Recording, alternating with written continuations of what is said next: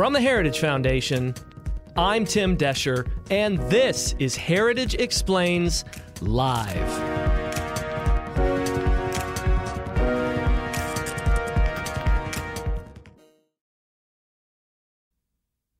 We've seen all the headlines about Speaker Nancy Pelosi's visit to Taiwan. So, what does it mean? How is China going to respond? And what will that response look like? On this episode of Heritage Explains Live, our pal Dean Cheng, Senior Research Fellow here at the Heritage Foundation in the Asian Studies Center, knows this issue inside and out. And we have a long form discussion to go through everything and all the questions you might have. So please enjoy this interview.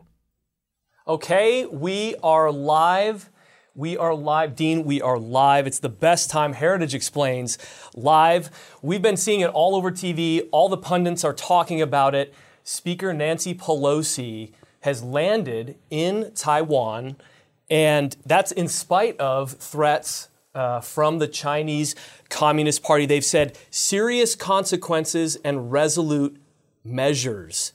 It appears she has landed in spite of that serious threat, Dean.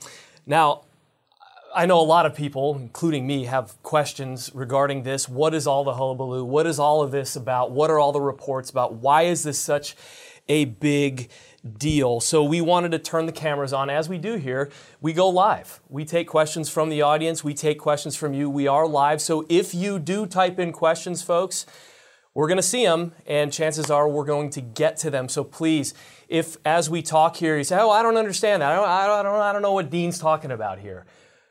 We'll get to it. Please get to it, and we will tra- we will track those. So I'm your host, Tim Doescher. Uh, I host a podcast here called Heritage Explains, and we like to turn the cameras on, like we said, and do this. In our guest uh, taking these questions on Taiwan is Dean Cheng. He's a senior research fellow here at the Heritage Foundation in the Asian Studies Center. He's done a lot of podcasts on this, a lot of TV on this. He is poised to answer, poised to set the record straight. Dean, thank you for being with us. Thank you for having me. It's great. It's really, really awesome you're here. I just wanted to say so. Uh, Speaker Pelosi released a statement. It says, "quote America's solidarity with the 23 million people of Taiwan is more important today than ever, as the world faces a choice between autocracy and democracy." Start us out here. You know, statements like this. You know, we, we say that all the time in terms of reference to other nations and stuff, but, but China doesn't make you know threats like that. Why are they so upset about this? So it's important to look at Taiwan through the Chinese lens to understand why they are so concerned. Why does Taiwan, an island of 23 million people, matter to China, a country of 1.3 billion? It falls into broadly three buckets. The first is CCP legitimacy, and that's tied to history. Okay. Taiwan was one of the first territories torn away from the motherland, as the Chinese would view it, when the Japanese took it in the first Sino Japanese War in 1894 95. So, for over a century from the Chinese view, Taiwan has somehow been separated from the mainland by external, outside horrible, nasty forces. Hmm. And the CCP's legitimacy, the Chinese Communist Party's legitimacy, is partly we have reunified the country, China can stand up under our leadership. And yet, hmm. Taiwan is still not fully back part of China. The second is the so called First Island chain. If you take a look from Japan through Okinawa, Taiwan, the Philippines to the Straits of Malacca, there's a string of islands, all under governments that are nominally were very pro United States that hem in China. China's Navy can't break out into the Pacific unless it transits through that first island chain. Mm. Conversely, if those islands, at least some of them, were in Chinese hands, their radars would see further, their bombers could reach further, they could intercept forces more easily. And then the third part is technology. Taiwan is the largest manufacturer of advanced microchips, not just memory chips not the chips that go into your microwaves, although they make that too. Right. But the chips that power your cell phone, your computer, hmm. your uh, the systems that go into F-35s and into spacecraft and into advanced uh, smart cars and all the rest. China would love to control that technology. China would love to control its piece of the uh, chip supply chain is the lower end memory chips commodities really. And and that's huge because like, like you said, this smartphone that I'm using here to, to, to guide this thing, those chips come from Taiwan, pretty much. Yep. And China takes control and they get all of the intelligence that they gather from it.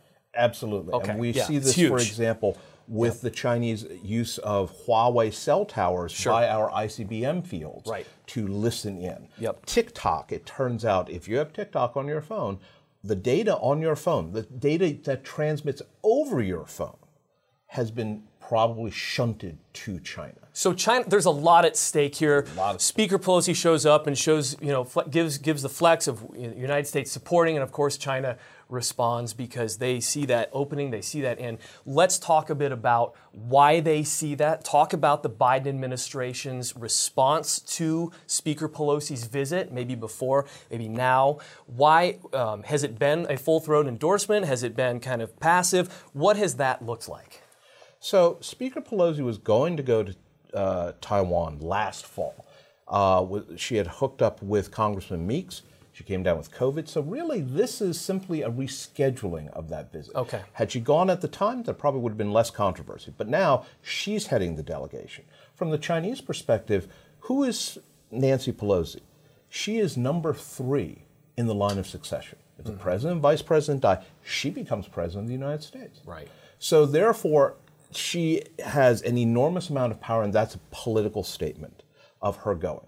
The sad part here is Joe Biden should have probably said, you know what? No one tells an American leader, especially a co equal leader of a branch of government, Speaker of the House, Senate Majority Leader, President of the United States, right. where she can go and when she can go. Hmm. Instead, he didn't even have the courage to say, I don't want her to go. I'm the President of the United States and this would be bad. Instead, he weasel words it as the military thinks it's a bad idea. I mean, this is basically the opposite of Harry Truman. Harry Truman said the buck stops here. Yeah. Joe Biden has said over inflation, over uh, Nancy Pelosi, over a whole lot of things, the buck stops anywhere but here. Yeah. And that is not leadership. That is moral cowardice. Dean, this seems to be a trend throughout all different policy areas within the Biden administration a lack of decisive leadership and engagement, uh, a, a, an acknowledgement that America is great, the greatest force for good, I believe, in this entire world. Um, I wanted to just pivot here again. Folks, we are live. We are taking your questions. We are um, we're, we're, streaming. We've got folks uh, on Gettr tuning in from uh, from New York, North Carolina, and Michigan. It's awesome, folks. Welcome. Thank you for joining us. Um, Angel on Facebook has a question Has Congress announced their official position on Taiwan's independence from China? Taiwan is uh, not independent from China. Taiwan okay. is run by the Republic of China, that is the official name of the government in Taipei. And it and the People's Republic of China both claim to represent China. Hmm. Uh, in a sense, there is uh, one China. The question is, where's the capital? In Taipei or Beijing? So, and the United States, it's important to recognize, uh, important to remember, doesn't recognize Taiwan either as an independent country. In mm-hmm. fact, only about a dozen or so, all very small places, recognize Taiwan as a country. It doesn't have a seat in the UN. So, no, the US Congress, the US State Department does not recognize Taiwan as an independent country.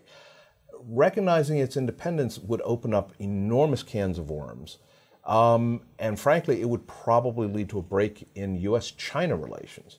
Now, is that something we want to do? Do we want to have worse than a Cold War, arguably, between the first and second largest economies, between the, the, some of the largest supply chains to each other, hmm. and two nuclear armed powers? Maybe that's the right answer, but I think we need a much bigger national debate, a national discussion, not something that gets announced on a Friday Twitter feed from the White House. Yeah. Again, folks, taking your questions. Thank you so much for posting them. We are getting them, we are seeing them. Dean, I wanted to ask you when China says uh, serious consequences and resolute measures, what, what does that mean?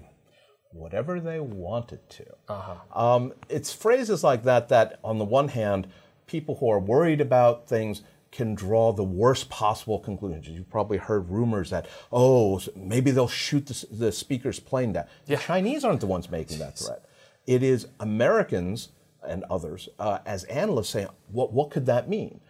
In all likelihood, what it's most likely going to mean is the following greater Chinese crossing of the midline with airplanes, they've been doing that circumnavigating the island. They now have multiple aircraft carriers, so they could do something like what we do, which is a multi carrier battle group.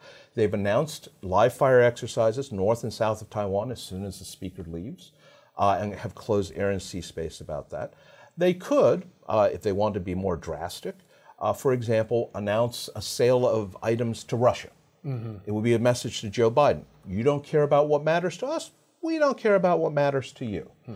Um, they could do cyber attacks. They already have against Taiwan. They could, in theory, do something against the United States. The beauty of that is they can always deny it. It's very hard to prove exactly who did a cyber attack. Yeah. So there's a variety of things that they could do way, way, way less than shooting down the speaker's plane or declaring a no fly zone and forcing her plane down in China, which some people have also said that they would do. Yeah.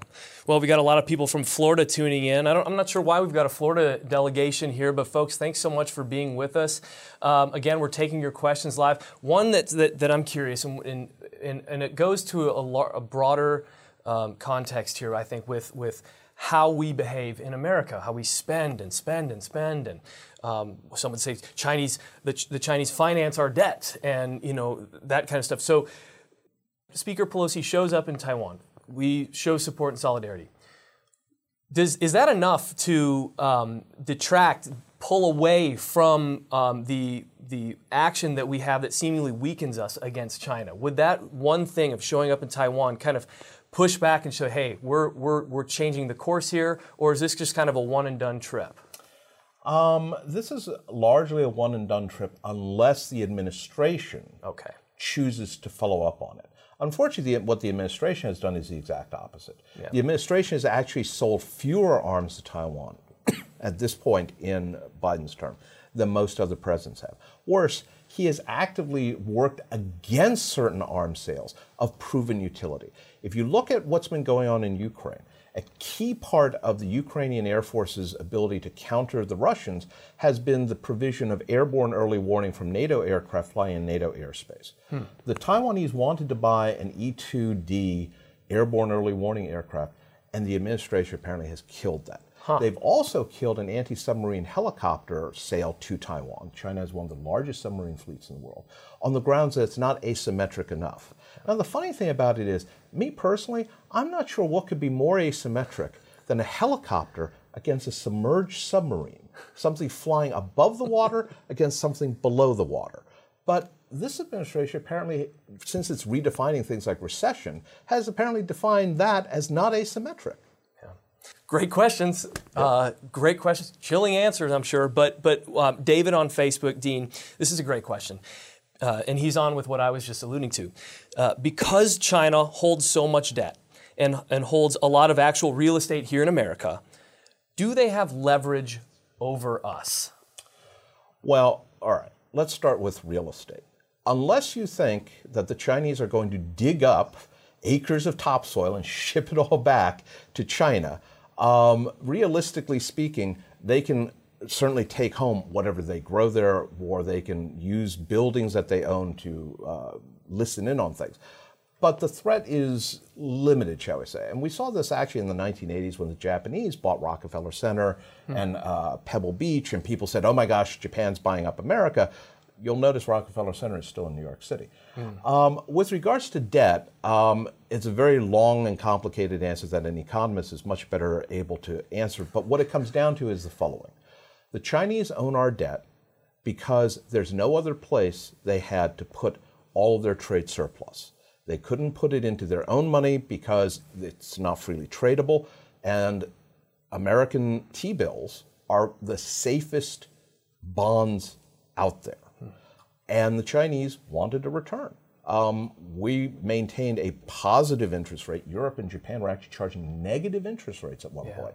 You bought a thousand euro bond, you were not going to get even a thousand euros back. Hmm. So for the Chinese in that situation, they didn't buy our bonds to have leverage, and they also didn't buy our bonds to do us a favor. They bought our bonds because it was a good investment. And that pretty much limits their ability to influence us. And one thing it certainly does is it complicates the that relationship yes. all the more, making it more and more difficult for us to take hard stances on certain things, as we can see with how the Biden administration continues to flounder in their response to the threat of the Chinese Communist Party. Uh, Nan on Facebook. Thank you. By the way, thank you so much, folks, for your questions. They're just coming in. And one of our Florida contingencies, Nan, uh, Floridians are particularly interested in protecting freedom and rooting out freedom threats. So it's no surprise we're here. Nan, we hear you on that one. Thanks so much for that. Uh, Shirley on Facebook. Thanks, Shirley, for watching. I have boycotted China products for decades. Buying used is cheaper and better for our country. So, I mean, we've got a lot of response here. A lot of people are already active. They are already trying on their own to push back against the threat of the Chinese Communist Party. Dean, take us a little bit deeper here. You know, as we look to the states, we look to ways that we can push back. You know, it's not all happening here in DC, although it is important. Talk a little bit about looking to the states for a uh, pushback against the Chinese Communist Party. Yeah, one of the biggest questions I get asked, one of the most common questions, is Does China really have a long term plan? Mm. And the answer to that is yes and no. The no part is China is run by politicians. They are thinking mostly, will I still be in power next week? But where they do have a long term plan is investing in relationships and building ties with American politicians hmm. beginning early in their career. Yeah. So when you are a mayor, if you are a county manager, if you are a state representative, the Chinese want to get to know you. They want to wine and dine you. In some cases, they may want to sleep with you um, in order to create that relationship so that as you rise, among the thousands of mayors and state reps, et cetera, are probably going to be hundreds of governors. Yeah. Are probably going to be tens of representatives and senators, and who knows, maybe someday a president of the United States. If they can get their hooks in early, if they can build those relationships, they expect that that will pay off. Conversely, states have the ability, as fairly independent entities, for example, where is your pension fund hmm. invested? Is right. it invested in Chinese bonds or is it invested outside? And unfortunately, some of these giant hedge funds want to invest in China because they are trying to do foreign policy. Yeah. Because they think this is how they can build relationships with China. Mm. And if they're making some extra money on the side, that's not a bad thing in their view. Mm. So states can push back. States can make very clear they don't want to deal with China, mm. just like individuals can. But they also be, need to be aware that they are tar- in the crosshairs of Chinese human intelligence and recruitment efforts. Yeah, and we know that they're targeting schools through the Confucius Institutes, indoctrinating our children early on to not question Tiananmen Square. Don't talk about Tiananmen Square. It never happened. Tiananmen Square, yeah. the Dalai Lama, sure. what's happening with Uyghurs, what's happening in Hong Kong. Exactly. They are a multifaceted, comprehensive approach to shaping public opinion, elite opinion, political opinion, military opinion, Hmm. Um, all of these efforts so that come the day, we are undermined even before the start of the fight. Yeah, great, great, Dean. Uh, a user on YouTube, thanks so much for watching. Whoever the user is, come on, you can give us your name, it's okay. We won't, we won't say your last name, we'll just say your first name. So we'll call this user on YouTube asked Can the U.S. work towards producing more products? Te- technological parts, pharmaceuticals, etc., here in the States for an economical price? Or is this just a pipe dream? I think that it's a pipe dream if you are going to also constrain American workers and American factories yeah. to uh, comport with a huge number of regulations, many yeah. of which are contradictory, all of which add cost. If your attitude is additional regulations don't add cost, which is nonsense economically, but seems to be something many here in Washington believe, then, for example, there is no reason why rare earths can't be mined in the United States, hmm. can't be processed, more importantly, in the United States. Hmm. But if you're going to require levels of environmental protection yeah. that basically discourage that, and the same is true across the board for a variety of products, everything from semiconductors to you know uh, magnets for uh, transportation to batteries. I mean, when the Biden administration is saying we want to build electric vehicles, but we're going to let the Chinese build the batteries, guess what? That's like saying we're going to have cars, but all of our oil is going to come from Saudi Arabia. Hmm. Um, Richie is in Nassau County, New York. Um, if China would strike the U.S. military, what would that heart attack look like initially? That's a good question. Um, the Chinese military hasn't fought a war since 1979, but they have been very careful students of other people's wars. Hmm. So we think that some of the things they would do, they would go after our satellites, hmm. because that is a key part of the American way of war. It's how we find our enemies, it's how we guide our weapons, it's how we coordinate our forces. Uh, we would probably see missile strikes against a variety of targets. Hmm. Uh, they're building anti ship ballistic missiles to target our aircraft carriers. We'd probably see cyber attacks both on military networks, but also here at home, could cause disruption. Rail networks, air transportation, communications, etc. The idea is to paralyze your adversary and then hit them hard physically. And while they are just discombobulated, achieve your goals and then present them with a fait accompli. Hmm. I wanted to ask as we as we kind of wrap up here, folks. And if you have any last minute questions, get them in. If we see them, we'll, we'll get to them. Um, but but as so we're back to Speaker Pelosi visiting Taiwan. Um, it's just you know again it's a sign of strength against the Chinese Communist Party. But you know she also holds the gavel in Congress. She is the Speaker of the House. Is there any legislation that we should be pushing her to pass in Congress that can stand up to the threat of the Chinese Communist Party? Well, the reality is that if we do not have a strong defense, mm-hmm. then in that case, any promises to Taiwan are going to be empty. Hmm. And if American companies aren't given a bit more of a free hand to work in investing in building sales networks, et cetera, overseas, because that's what the region wants. The region looks at us and says, America's got the aircraft carriers, China's got the economy. Hmm. And we need to be thinking about how economically we can tie ourselves together because those countries, they don't want to be dependent on China economically. Hmm. But when the Chinese are the only game in town, that's part of the problem. Hmm. Well, Dean, you are an ace. I like to say that you're an ace on this subject, and, and it was such a great joy when you said, "Yeah, I'll come in and do Heritage Explains Live." It was kind of like a, a collective yes well, within the group here, and so I just wanted to thank you so much for for shedding some light on this, giving broader context, deeper than I thought we would go. So again, folks, uh, thanks, thanks, thank Dean in the chat, and thank you for watching. Thank you for participating, being a part of the discussion, driving the discussion. And uh, as this stuff happens, we'll, we'll turn the cameras back on and we'll, we'll have you back and we'll, we'll continue to analyze this. But again, Dean, thank you so much for being here. Thanks for having me. And thank you.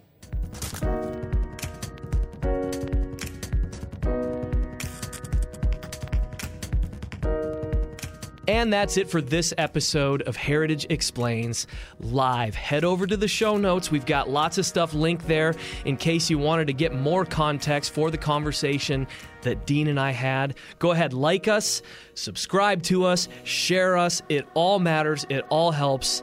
And we'll talk to you soon on the next episode of the Heritage Explains podcast. We'll see you then. Heritage Explains is brought to you by more than half a million members of the Heritage Foundation. It is produced by Michelle Cordero and Tim Doescher, with editing by John Popp.